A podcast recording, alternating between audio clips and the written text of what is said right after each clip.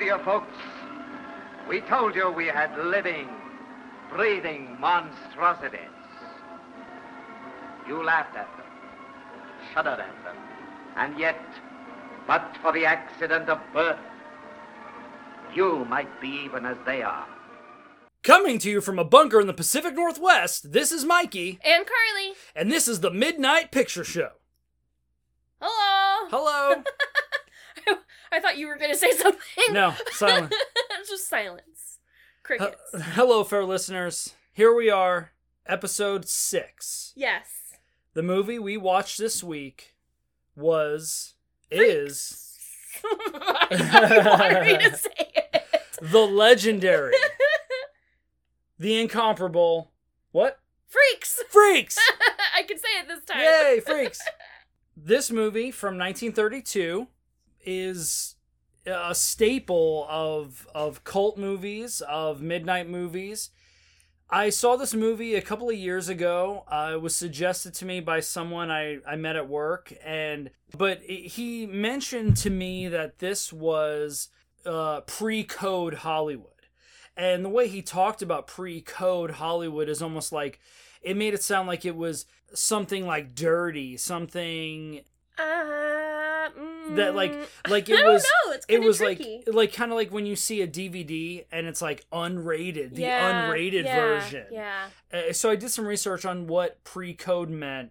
Um, and basically, for for those of us uh, who are new to this kind of idea, Which is me. yeah, pr- I'm so very much. I, Mike had to explain what pre-code, and I think that helps a lot to understand this movie and kind of the time it was made. right, put it in a different Yeah, context. It totally does, yeah. especially because for us, we're so used to like G, PG, PG, PG thirteen, R. and that did was not the case. Right. That didn't even exist yet. A pre-code movie means it was made before the motion picture production code censorship guidelines. Basically, there was a version kind of like the FCC for movies, and there was like a head censor, literally called a head censor, that changed what was able to be shown in motion pictures to as to not promote immoral behavior. And eventually this kind of code was replaced by the film rating system that we have today in 1968 uh, which is G, PG, PG 13, Mhm. NC 17, R, stuff like that. Now this is the U.S. This is the US. specifically the U.S. Other countries, uh, especially ones like uh, the UK and Ireland they and have stuff, their own. they have their own kind of rating systems but this was a pre-code movie that in a sense kind of sets the scene for everything else in this uh, as to what is shown what is discussed especially uh, when you're taking into account an audience from the early 1930s and uh, I already kind of stepped on my own toes because what I what I said to Carly before I got started uh, recording this episode is I am going to try everything in my power possible to not turn this into a film history episode oh because my gosh. There is this movie is so incredibly loaded with things that set the stage Yeah. for everything we do and talk about Yeah. in this podcast. Yeah. When he told me that, I was like, "Yeah, okay. Well, Yeah. I'll keep I'll keep you in check." No, because It's now it is hard. The stuff that I looked up, now I'm gonna have a hard time keeping it concise. right right. It's the, so the the thing about freaks is you know i didn't realize i when i first saw this movie i was very like i was very dismissive about it. I watched it and i just kind of thought of it as just like some old movie whatever. After learning a little bit about it and kind of watching it a second time and really taking the time to absorb what is the story that's being told it is there's so much to this. It's so deep Mhm. there's especially for the time period it, compared to a lot of the movies of today it's pretty tame i would oh say yeah, I would, it's pretty Yeah, it, you know i would say that there are some scenes that are not really the most interesting and the most engaging but it definitely to a modern audience this is like meh whatever you know yeah. but compared yeah. to if slice you- of life, kind of. Right. If you look at it in like the time frame of the 1930s, 1932, I think it really changes the whole perspective. So, with that being said, although we kind of dabbled in already, I know. I feel like it's important that with all of this said, we should talk about the movie. Like, Yes. so you understand the context. so you know what we're talking about. Jeez. You're like, why is it? Why are they so? Oh my god! Why are they so intrigued by Was this this movie? a What is this even about? Oh my god! oh my god. So without further ado, it's time for the autopsy report. So, let's just jump right in. Directed by Tod Browning, the legendary director of the original Dracula, starring Bela Lugosi, the famous picture from 1931 done for Universal.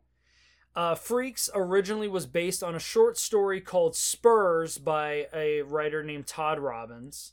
I actually did not know that. Yeah, Oh. and and the basically the whole first half of Spurs, the short story, is almost identical to what we see in the movie.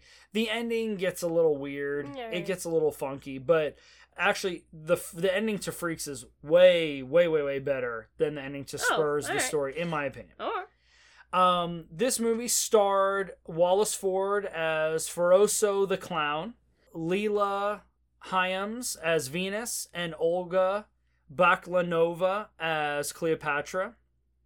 And I think uh, Olga Baclanova is probably one of the the I don't know. I think she was like the biggest name at the time in this movie. maybe because I feel like Leila Hyam, H Y A M S. Hyam, whatever. Hyam. I actually recognize her name Oh, okay. over anybody else's Hmm. name. But that being said, I recognize it, but I couldn't tell you what movie she's been in. right. But I do feel like if we were to look up an IMDb, her and probably Olga, Mhm. because that's the one you saw, she had been in several things. right. She'd pro- they would probably be in a lot of like Turner Classic movies that we Oh, yeah. know. For Yeah. sure. I think what Leila was American. Yeah, and Olga was German, German or Austrian. or something to that Yeah. effect. Yeah. She was European. And so this movie we're going to get into kind of the plot and why it really speaks to us. This movie, what we're trying to do with this podcast in general as if maybe we weren't clear enough in the beginning, the first 5 episodes, a lot of times these kind of like horror movies cult movies are dismissed by i would say you know the regular movie going crowd none uh, Mhm. not a lot of these have ever won oscars or some reason uh some odd reason they speak to us yes. they there's something about them that draws us in and i think there is something to be said that that's the case for i think a lot of people Mhm. and the the reason that i feel like if we can't continue doing this podcast until we talk about freaks because It's in the a 19 classic. it is. Mhm. I, I mean It's in, like a staple. in the 1930s a lot of movie studios were not pumping out movie after movie after movie much like they do today. Uh, it was very similar to kind of how things were during you know covid where things kind of came to a standstill. The the, the c word. In Yeah. the 30s a lot of theaters would show low budget movies as almost like a sideshow act and they would show these uh, late night midnight things midnight premieres and this kind of carried all the way through to the 50s you know in the beginning it was just kind of low budget movies gangster films noir films and then in the 50s it turned into these kind of like horror movies. In the 80s it was these kind of like cheesy slasher movies. But basically freaks was the first one that they started showing as as a late night feature as a quote unquote midnight movie. And that was kind of the beginning of all of these kind of movies where they don't have the greatest budget, don't have the greatest actors, but it's kind of like a a work of passion, something that you know your your love letter to the genre, very Mhm. genre pieces. So that is one of the reasons why I'm like I I thought I didn't want it to be our first episode. I thought, hey, listen, we cannot continue this until we talk about freaks because we're just gonna be sitting here uh, just talking about stuff that is is fun and exciting, but you know we need to be grounded in the original the original kind of where this all began. So the the synopsis of this it's it's a very short movie. I think the oh, it was time an is like hour and four minutes. hour and four minutes. Yeah. Yeah, it was very quick. And w- after credits and all that kind of stuff, it's basically It's like an hour. Like an hour. So uh, the synopsis is: when trapeze artist Cleopatra learns that a circus midget Hans has a large inheritance, she marries him. All the while planning to steal his fortune and run off with her lover Hercules, the strong man. When Hans's friends and fellow performers discover her plan, they band together and carry out a brutal revenge. They kill Hercules and disfigure Cleopatra permanently. Well, I I was just gonna say that like they start the movie by saying that Cleopatra was once because it it the whole movie is basically a flashback. Right, right. So they start the movie saying that like she was once the most beautiful woman in the world and Mhm. people would come from miles around just to see her because she was absolutely stunning. right. And so then by the end of the movie they disfigured her and now she's like a freaky bird yeah, it's it, lady thing. It was it was weird. a little odd. I, I It you could- reminded me of Zelda. oh with the bird. The bird what, what people. are those called? Ukus? Yeah, Ukus. they they basically so when you first see her, yeah, she was very pretty.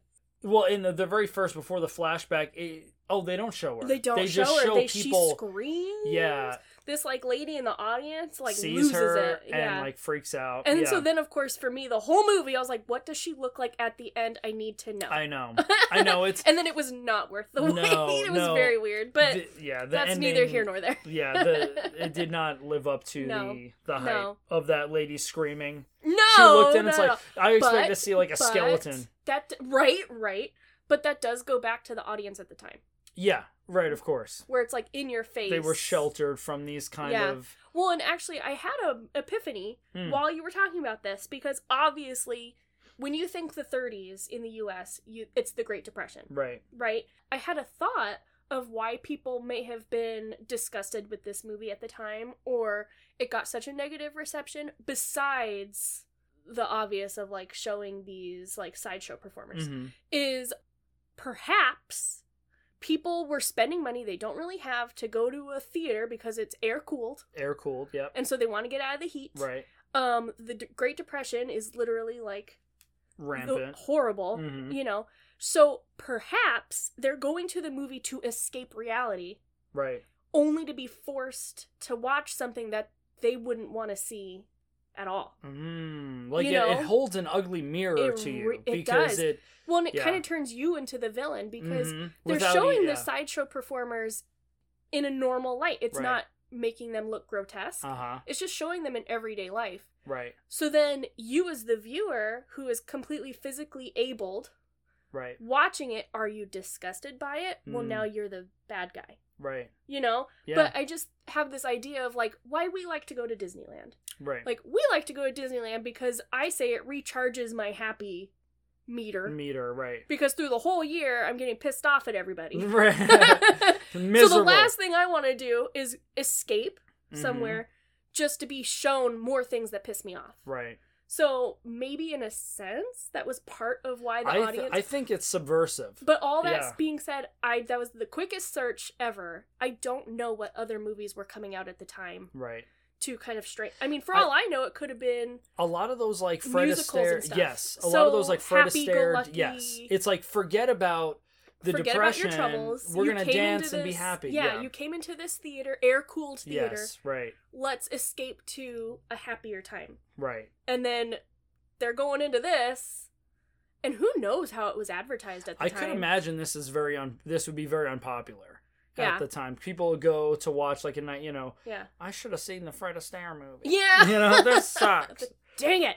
Um, which well, so exactly what Carly was talking about rolls perfectly into my first notable scene. Oh, okay, yeah. Uh, for me, uh, the first notable scene that that comes up chronologically is it shows the side sideshow performers basically living their day to day life, and and it shows after one of their one of their performances, Mm-hmm. it shows kind of like what happens on like the back lot of the Yeah. quote unquote freak show. Well, they that- have all their caravans. Yeah, like that's even the thing is never once in the movie do they show you what they perform. This is true. They yeah. never- they I mean, show they that have, the like, circus is open Her because- dancing on the table, Kind but- of. Oh no, that was just like seems like during she the just likes celebration. to dance. Yeah, that was the celebration. Yeah. But like they show they do show you the characters peeking through the curtain Uh huh. to watch the To performances. watch, yeah. But you as the viewer never see it. No. So really the only thing you're seeing is their everyday life. Yeah, the the after hours, if you will. Yeah. What the you know like uh when when the actors take off the makeup and the costumes, kind of thing. Literally, you do see that. Yeah, they're taking the the, clowns off. wiping his makeup. Yeah,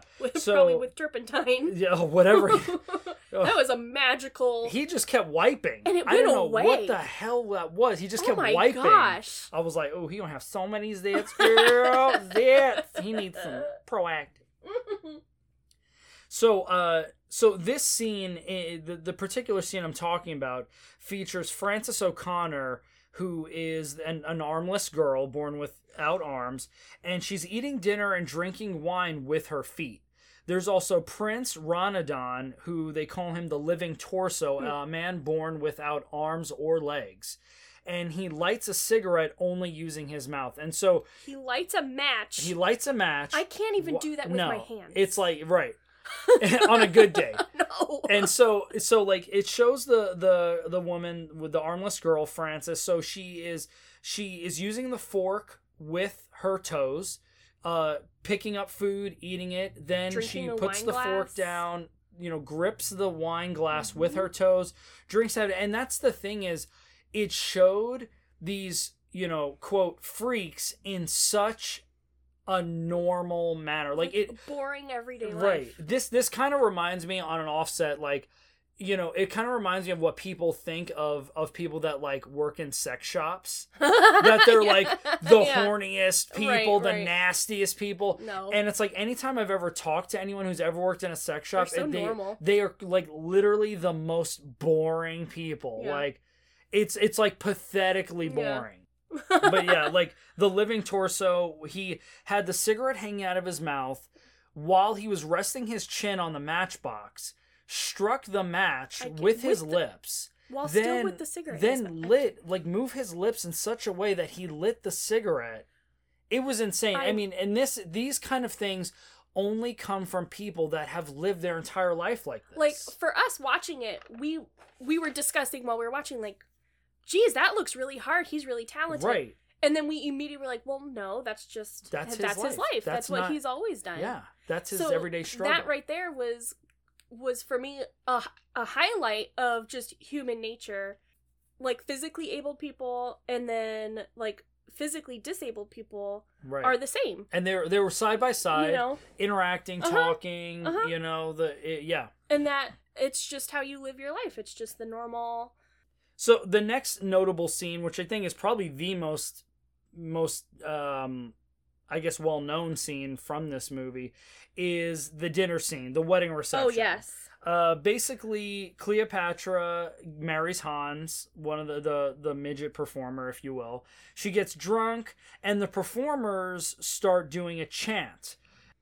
The idea is because you married one of our people, you are now part of our family. one of us. And this is this is something that To them, it's seen a legitimate celebration. it is. They're it's a very big, happy, very about it. excited about Mhm. this, and like it reminds me of of something that I know, like RuPaul says on Drag Race Mm. all the time. The idea of found family Yeah. is, you know, a lot of times people are born into families that are not supportive of them or their their their life or who they are as a person and so it's kind of up to you as you grow and mature in the world to find your friends that are more like family than your actual family Yes, and that's yes. what this is is Mhm. a lot of I, my in my I you know view of these these performers is that a lot of them were probably shunned by their family Yeah. because they were born with a physical Yeah. physical ailment or something. Well, and we even see that in the beginning of the movie is two people like who own the land, I think. right. Remember, it's like an aristocracy.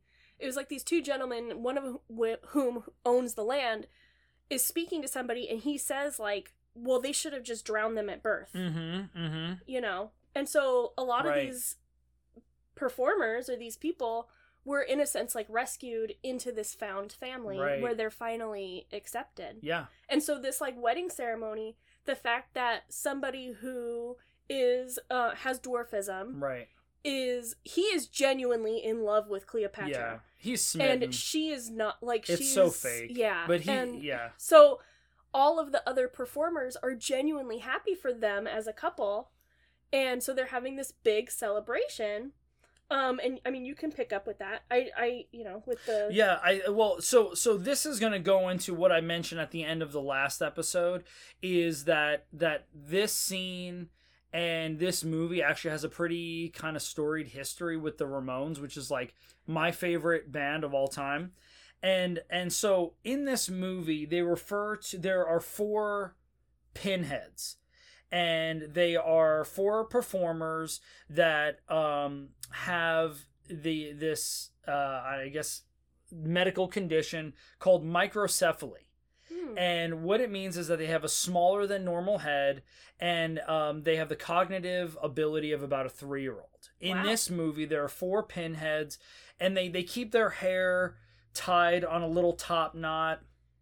They kept them dressed in almost kind of like a like a Dre- like- moo yeah, like dress type loo- thing. loose house dresses, loose house dress. And and I learned later on that this was mostly to just help with uh, with them going to the bathroom, Mhm, help mhm. keep them clean because cognitively they were uh, you know three Yeah, year right, three years unable old, to take care of themselves. unable yeah, and each one of them had their own handlers, if yes, you will. right? Um, but the most famous one was an actor, a performer named Schlitzie. hmm And Schlitzie Surtees, if you look Ooh. this up. That say that five times. Now they don't really know what his actual name was. They don't know what his birth name was. Of course, This was, and he was a real actual sideshow performer. they all were. They all were. Yeah. Every single uh, character in these, the the freaks were all They sideshow were all performers. actual sideshow. They were all performers, and he. They don't really know what his real birth name was, or even where he was really born, because when he was discovered on the sideshow circuit, he was labeled as the last the last Oh, Aztec Az- child or something like to that effect. So some people say he was born in New York, some people say he was born in New Mexico, in Me- in in Mexico, and it was all over the place. So there's a lot of loose information. They And don't really honestly, that makes sense. I Yeah. mean, that's kind of another tell of the time of Yeah. the importance of keeping track of records of people they deemed less than. less, eh, of course, Yeah. right. The uh, so so how this has a connection to the Ramones, I'm just gonna kind of blaze through this because as much as I love this little snippet of history, it doesn't really have anything to do with the movie. So we're just gonna kind of Well, and I've had it stuck in my head Right. since we watched the movie. yes. So at the dinner, at the dinner scene, they chant the wedding the wedding theme. reception, the dinner scene. Gooba Gaba, we accept you, one of us. And and they what they do is they take this big glass chalice and they fill it with a bunch of champagne and drinks All and stuff. All of their shared drinks. All of their shared drinks, and they call it a loving cup. And I guess uh, it, it kind of gives you a, a peek on the inside culture of this circus life, where it's like, hey, when we accept you, you take a sip out of the loving Mm-hmm. cup, and you we accept you, one of us. Gooba Gaba, we accept you, one of us Uh-huh. and they chant this. So when it's offered to Cleopatra, she's drunk and kind of on a whole Disgusted. disgusted. And she throws the glass, throws the the drink on them and says and calls them dirty, slimy freaks. Basically, how this boils down to the Ramones. Obviously, if anyone has done any information, I mean, or- that should have immediately sounded familiar. it should have, yeah, Yeah. If anyone has, and, and of course, Pinheads Yeah, in yeah. this song they used this line in their their famous song pinheads uh, and so the ramones had a notoriously strict manager that kept them busy with gigs and appearances.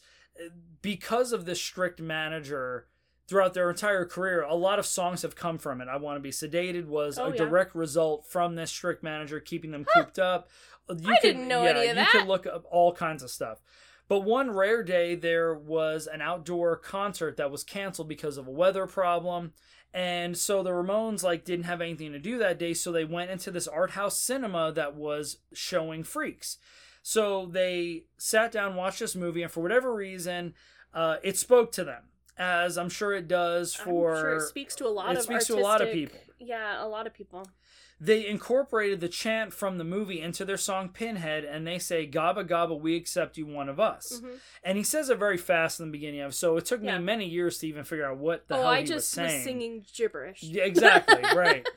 in the movie Rock and Roll High School, which features the Ramones, it's a cult movie in its own sense, but honestly, in my opinion, the best parts of the entire movie were just the performances. Well, I mean, of course, because it's like a con, it's like a low key yeah. concert movie. I mean, that's like the Beatles movies. yeah, right, right. The, the acting sucks. Can they just play music? There you go. Oh, All it's good now.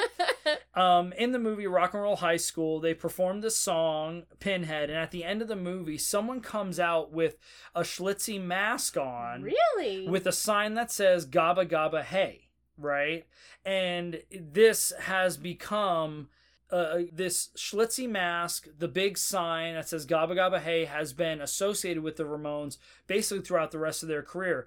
And the Ramones liked this scene in the movie so much that they wanted to replicate it at their live shows.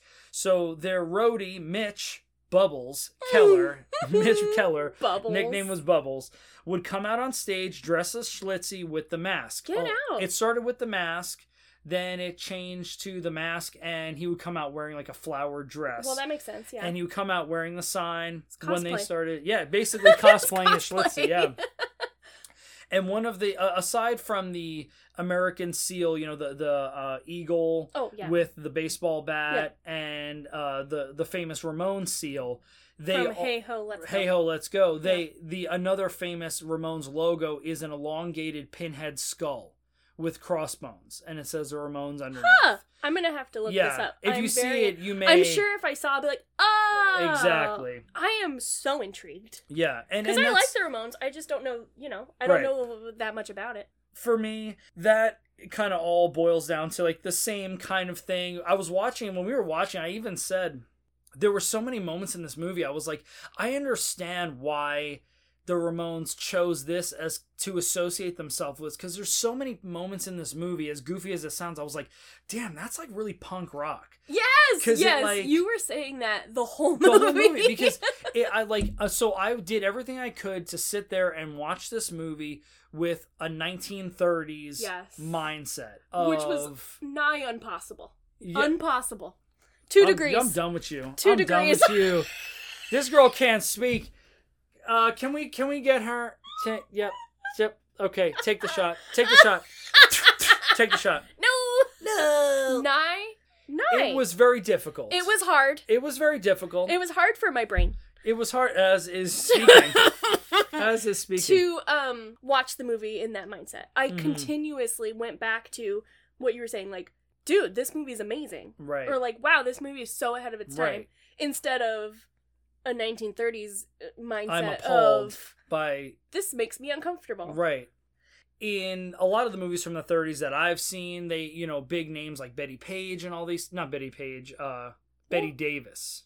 Oh, Betty okay, Page yeah, sorry, the yes. yeah. Well, Betty yeah, Davis. you're- know, a lot of like the big name actresses like like Mae West and Bette Davis, all these kind of things, they were were women of high stature being powerful. Mhm. In this Yeah. movie, it shows like one of the the circus performers who was like the seal wrangler.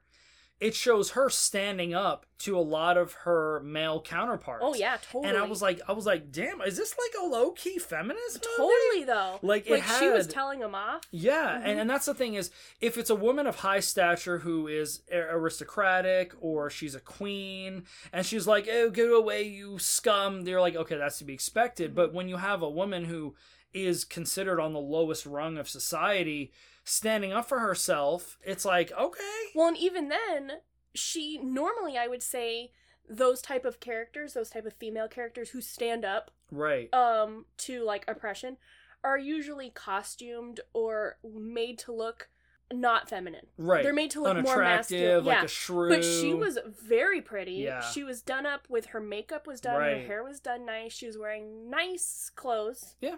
You know. So yeah, it like really stood out that she looked very feminine, yeah, but also standing up but to also the men, which was in, really a, in really a cool. role of power. Yeah, Yeah. yeah. I thought, yeah, I, it was uh, one thing I wanted to mention also as like a last point of this movie here was after the plot to kill Hans comes to light because the idea is she wants to marry Hans, kill him like by poisoning, and then eventually take his inheritance because 'Cause he's a prince. He's a he, yeah. he is He's like a low or prince a or some kind of German duke or something. No, it said prince. Oh, prince. yeah, right legit said prince.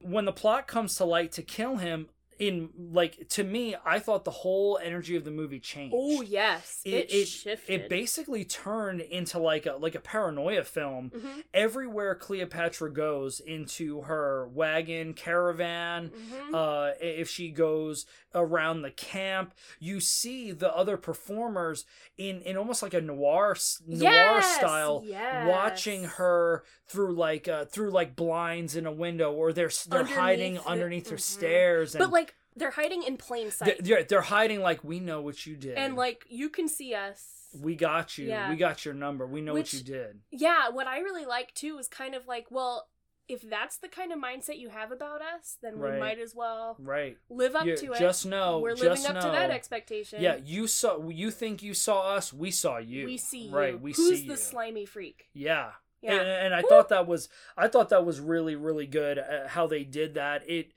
It changed, and I think With that's like no dialogue. no, which makes it Oh. all the more terrifying. Right. It's like psychological, but so good. So good. I, I think that the change of tone was yet another reason why I think this movie has stood the test of time. Uh huh. you know it has so much in it and and i think knowing what i know of joey ramone knowing what i know of just you know just me and my life Yeah. there's a lot of things in this movie that spoke to me if, if you see the kind of movies i like in my life you'll Yeah. you could tell everything of i know everything about my life through the kind of entertainment Yes. i consume and it's and I, I don't know if that's true for everyone but it is definitely true for me uh, I know Joey Ramone as a person, he had severe agoraphobia, felt like a freak his whole life. One of the reasons he wore dark, heavy sunglasses, grew his Long hair, out, he liked to basically be hidden in plain sight. hmm And I think he felt like a freak his whole life. hmm One of my move, favorite movies, aside from the ones that we've talked about in this podcast, is Rocky Horror Picture Show, Of which course. you know spoke to me as be proud of who you are. Let your freak flag fly. You know i was in theater. I was one of the only guys in our theater class. And so there were times i got made fun of uh, you know even Yeah. from my own family there was like ridicule like oh he's secretly gay or Right. whatever like there were- i know there was talk behind my back of these kind of things um And no one else in our families had that same experience. no no know? everyone else in our families kind of Pretty straight laced for the most for part. the most part so Yeah. they fit into their puzzle piece. their their They have a niche. they have their niche and Yeah. they filled it in and we were not in those niches. No, We no. were like a whole other puzzle. right i mean exactly and i think that's honestly i think that's one of the things that brought us together Word. so early in our lives But I suppose you're okay. yeah, yeah i mean you You're alright alright. you alright. i mean when you can't remember no one actors Oh. names but whatever I mean, that speaks to our relationship that I can just stare at you and be like, you know, the guy the with guy, the thing guy with the hair, and, and, the you're like, oh, Jeff Goldblum. And I'm like, yes, that guy. So i mean and that's the thing is i feel like that's why i think this movie spoke to the ramones Yeah. Why i think it has spoke to people throughout history yes. why it speaks to us is you know the the quote unquote gruesome atrocities you see on film are literally people doing the most normal things Yeah. the the grotesque atrocities i witnessed in this film We're from the able-bodied people. absolutely Mm-hmm. Absolutely. Yeah. Uh-huh. yeah Well, and that kind of goes into so I I decided to research more of like why it was banned because it was banned in the UK. mm-hmm. Um it never even premiered there ever until the 60s, um until 63. No, Hmm. 64, sorry. right Um and this movie came out in 32. So that's a, a little over 30 years, wow you know? And um it's this really interesting argument of is this an exploitation or an exploration? mm. Of that's a the good that's a good sideshow, discussion there right? And so again, this is why I'm like, this could be a couple hours long i know discussion, I know. film history welcome class. to film history Um, with so mike and Carly. I'm going to kind of just leave it at that.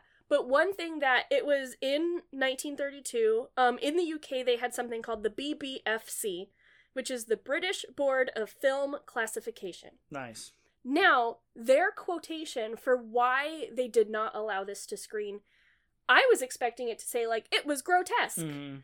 And actually, their reasonings was like, okay, and it kind of goes along with the exploitation versus exploration. Right. They said that they wouldn't show this because it exploited for commercial reasons the deformed people that it claimed to dignify. Hmm. And so, I mean, I'm going to kind of just leave it at that Right. because I think you guys, as listeners, us having watched it, you guys should go watch it if you haven't already. Yeah, please Think do. about that because it is. It's like, it's just everyday life. They're not showing them, like, at no point in time does the movie focus on them doing these things as weird. Right. It's never like, oh my gosh, he's lighting it with Can his you mouth. see this? Are you seeing it's just this? they're just there's even a point where they're having like one of the two of the couples are having a date night Right. and he pours her wine and hands it to her foot Yeah. and it's the most normal thing The most ever normal looking thing. yeah and I- like the actors aren't don't put on a show of look at me handing you this glass of wine to your foot it's just here you go I you know, I think maybe what they're alluding to with that classification is that at the end when they do attack Cleopatra and eventually kill Hercules, yeah. I think the idea is off the cuff, like if you're looking like a knee jerk reaction, is these quote unquote freaks are introduced as you know good good people normal uh you know civilized human beings but then in the end they show their true nature of being monsters because they kill but i maybe to an, a 1932 audience that's what it was like Mhm. oh see you know they the movie tried to show them as normal right but uh, but, But their we know true that's not nature true. their true nature is evil i don't i honestly don't think that was the case because it, it to me it showed them like getting revenge almost yeah oh It- yeah and I mean, that could have been, it doesn't have to be sideshow people who had gotten this revenge. It could have been anybody.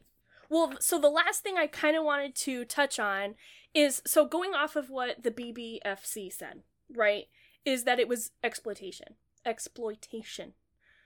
On the opposite end of the spectrum, the reason the US was okay still showing it was exploration. They said that they thought it was culturally, historically, and aesthetically significant. hmm. So it's I- I- true. I can see that. I can see. I honestly can see the argument from either way. yeah I, and I think the main beast or villain, if you will, of the movie is just human nature. yeah the Because I think if she had found, if Cleopatra had found out any of the performers, you know, able-bodied or not, right was this wealthy prince, right she would have gone after them, regardless didn't of who it was. who it was It just happened to be Hans, who Yeah. was uh had dwarfism. yeah and i mean and, and hans seemed to be the most respected of the group Yes. he He seemed, seemed like he was the ringleader. kind of he I mean, like they never showed a manager or ringleader type figure. right It seemed like it was him. I mean, he honestly he was the most respected, and he basically kept all the other ones in check. Not Mhm. like not with an iron fist, but Oh, it was no. it was like it definitely is like a like a brotherhood amongst them. Yeah, it was a mutual respect. That's kind of what the loving cup reminded me of too. Was like the blood brother. Yeah, they all drink from the same cup. Yeah, I like how you share your blood. hmm It's you drink from the same cup. Yeah. But I mean, it was all alcohol, so it's like Hey, we can all turn. the germs are gone. we so can turn. By the way, by the way. So I mean, now the most important part, I guess, is the rating. Oh crap! I mean, I, I so so I'm gonna so out of five loving cups, Oh, okay. okay. out of five loving cups, I'm giving this four. And I'm only giving it four. I mean, we raved about this movie. I Mhm. love it. Yes. But I'm a harsh, harsh critic when it comes to stuff. Mm, And there is a small, little, tiny baby handful of movies that can earn a five out of five. oh, see, I'm not book. as strict. I know. That's why. That's why this is good. I mean, because even Killer Clowns from Outer Space, which I loved, yes. I only gave four. True. And there are like movies. Are we ever gonna watch a movie that you give a five that you know right now you're giving Oh, it a yeah. five? One. Besides Rocky Horror. Uh, we'll see. we'll see. I mean, basically, a four is as high as it gets because Unless it's Rocky unless Horror. I, I think it needs to be a, a very, very good movie, but I also have to have some kind of history with it. Well, yeah. Okay. Yeah. and that's just it me. has to affect you. That's It how has I to, am. And and I mean, this movie did. I would say you need to be able to watch this movie at any time, and I don't think I could do that. I think I, you know, like Rocky Horror, I could just like pop in no matter what, yes, I got and just it. be ready. Yes. Where this movie, I have to, like I said, I had to prepare myself. Yeah. I had to like get in the mindset, and only then did I appreciate it. But if when I watched this movie the first time, like two, three years ago, it probably wouldn't even gotten a two for me. right. I would agree Because with that. I wasn't in the right mindset. Mhm. I didn't know the history. I didn't. I didn't appreciate it for what it was, honestly. Mhm. And so that being said, I think, you know, it needs to be a movie that you just pop on and be like, damn, I'm blown away. I'm in there. I'm in the scene. I'm Right. feeling it. Like I no, and I because a lot of times we'll just put movies on while Yeah. we're doing other stuff, Yeah. and this is not one of those. Not movies. one of those. You I would agree a, with yeah. that. I would agree with that. For me, I'm gonna give it a five. Five out, of five. Five out of what? Mm, sideshow bunnies. Sideshow bunnies. Trapeze bunnies. Trapeze bunnies. Just bunnies. Bunnies. three bunnies. three eyed bunnies. I don't know. Um, loving cup bunnies. Loving cup bunny bunnies that live in the loving cup. Oh. Um no, I mean I would give it a 5 out of 5 because I I love as I'm sure you already know and I'm sure as our listeners are starting to learn about me is if it's cerebral and I've been thinking about it more than just the surface of the movie, right. then then it's a win for me. Um I mean, she has been talking about it nonstop. Oh my gosh, I almost started talking to people at work about it. Right. Like I like, legit wanted to be like, "Have you ever seen this movie? You should go see this movie. Right. This movie is amazing." Like Yeah. um and I am s- I it's one of those like things that I'm like shoulda woulda coulda I wish I wish I could do this is my grandma would have potentially seen this in the movie theater Right. or at least heard about it and I wish she was still around today so I could ask I'm so interested to know from a person of that time what she had thought granted she grew up on a farm killing chickens so That's all she did. She just killed chickens. No, I think. I I mean, because it would be interesting to see a take of a person who actually From the lived during the Great during Depression. that time, Yeah. as opposed to us who are like, you know, we have the privilege of reviewing it as like art critics. You know what I'm saying? Yes, right. And it's, I mean, it's very different. It's just Yeah. a different, you Yeah. know. So our next movie yes, tell me, tell that me. we're gonna do because it's the end of summer. Okay. And we have spent basically this whole summer with our episodes kind of jumping around different periods in time. I want to get back to the core Yes. of of kind of what we're doing with this. Yes. And so the next movie is a summer camp slasher classic, perfect summertime horror film, Sleepaway Camp. have we seen? Have I seen this? Uh, no, you have not. I have. well, you've seen them all. I Nah, mean, most of them. Yeah. But Ooh. Sleepaway Camp is very, very well known for having an insane twist at the end. Oh, okay. I crazy like twist. I like twist endings. And that's actually basically the only reason this movie is well known because I think the rest of it is kind of like lackluster, but um, it is a typical in the vein of like Friday the 13th, kind of like camp slasher movie. And it's from 1983, so we're jumping back to the 80s. Um, you know, I think the past I'm excited. the past few movies we did were a little bit art Yeah, house, yes, a uh-huh, little sure. little deep. I But think it's time to go there sometimes, Yeah, we know? do, and I, but I think it's time to hop back into uh, something a little classic more slasher. goofy, Something Yeah. we can laugh at. something we can laugh at. I don't know if it's that funny, but the Oh. ending, the ending has a little freak factor too. It's a little freaky, and Ooh, I'm uh, know, excited, though. So you're gonna like it. Um, also, I have news. Is I just created us a subreddit. So if you are on Reddit, go check us out. It is MPS Podcast. And M MPS Midnight Picture Show Podcast. MPS podcast. MPS, and it's a subreddit. Um, Check it out. Yeah, and so I've been posting our new episodes every week, along with polls on whether or not you liked the movie. Not our podcast. You love us. Yes, you do. you love us. But make sure you check that out. And of course, you can always find us on Instagram at Midnight Picture Show. That's right. All right, folks. Thank you, fair listeners. Until next Friday. I already Next forgot Friday. what we're watching. Sleepaway camp. Sleepaway Camp. Friday. That's it. I'm excited. we're going. We're going to camp, y'all. oh, get your sleeping bag. Yep. Salute your shorts. Ah, salute your shorts.